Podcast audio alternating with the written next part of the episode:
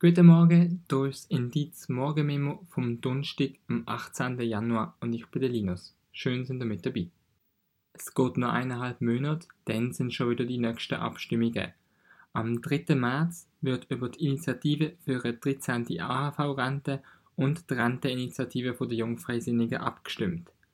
Die Initiative für eine 13. AHV-Rente möchte eine zusätzliche Monatsrente für alle AHV-BezügerInnen. Die Renteninitiative will hingegen das Rentenalter schrittweise auf 66 Jahre erhöhen. Gestern sind die ersten Umfrageresultate rausgekommen und die sind durchaus ein bisschen überraschend.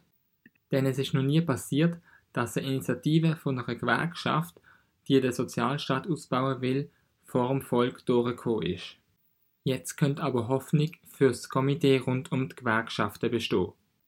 Laut der ersten Umfragewelle von Tamedia und Livas sprechen sich im Moment 70% für die Initiative aus. Vor allem ältere Menschen befürworten die Vorlage. Nur bei der FDP-Basis findet die Vorlage keine Mehrheit. Es muss jetzt jedoch abgewartet werden, ob die Initiantinnen den Vorsprung ins Ziel bringen. Denn standesgemäß verlieren Initiativen mit der Zeit immer mehr an Zustimmung. Die zweite Abstimmung, die Rente-Initiative, trifft momentan auf ziemlich starke Ablehnung. 61% würden sich Stand jetzt dagegen aussprechen.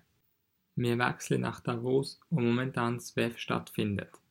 Gestern hat der Außenminister Ignazio Cassis sein Vorhaben vom Friedensgipfel zur Ukraine konkretisiert. Demnach sollen sich die Regierungschefs treffen unter Beteiligung von Russland. Laut dem Cassis gibt es Zeichen dafür, dass Russland bereit sei, um vom Ende vom Krieg zu sprechen.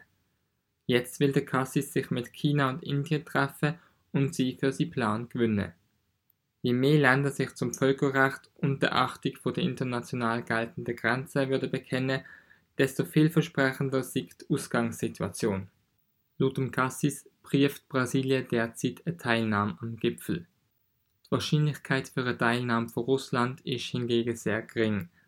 Bevor wir ins Ausland wechseln, schauen wir noch kurz nach Bern, denn dort hat eine peinliche Enthüllung stattgefunden. Das SRF-Magazin Kassensturz hat recherchiert, wie haargenau Berner Regierungsräte Spesen abgerechnet haben.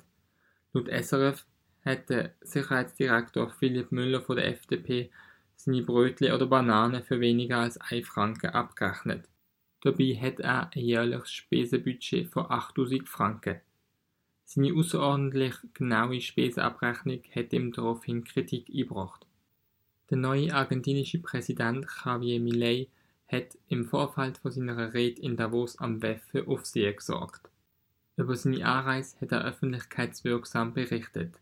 So schrieb er, dass er durch seinen Linienflug in die Schweiz über 392.000 Dollar gespart hat. Mit Spannung ist dann seine Rede in Davos erwartet worden. Er ist der neue Präsident von Argentinien und möchte radikales Sparprogramm verordnen und den Staat massiv verkleinern. In Davos hat er dann seinen Auftritt genutzt, um seine bekannten libertären Positionen aufzuzeigen. China Das zweite Jahr hintereinander hat China einen Bevölkerungsrückgang verzeichnet. Ende 2023 haben rund 2 Millionen Menschen weniger im Land gelebt. Aktuell sind nur 1,4 Milliarden in China verzeichnet. Im letzten Jahr ist China von Indien erstmals überholt worden, was die Bevölkerungsanzahl betrifft.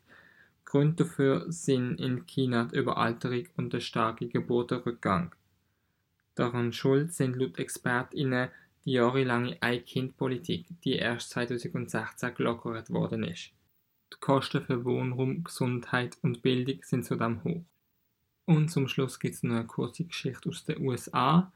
Rund um den US-Popstar Taylor Swift ranken sich wilde Verschwörungsfantasien. Gerüchte tauchen mit dem Beginn der US-Vorwahlen auf. Es wird behauptet, Swift sei im Auftrag der Demokraten aktiv.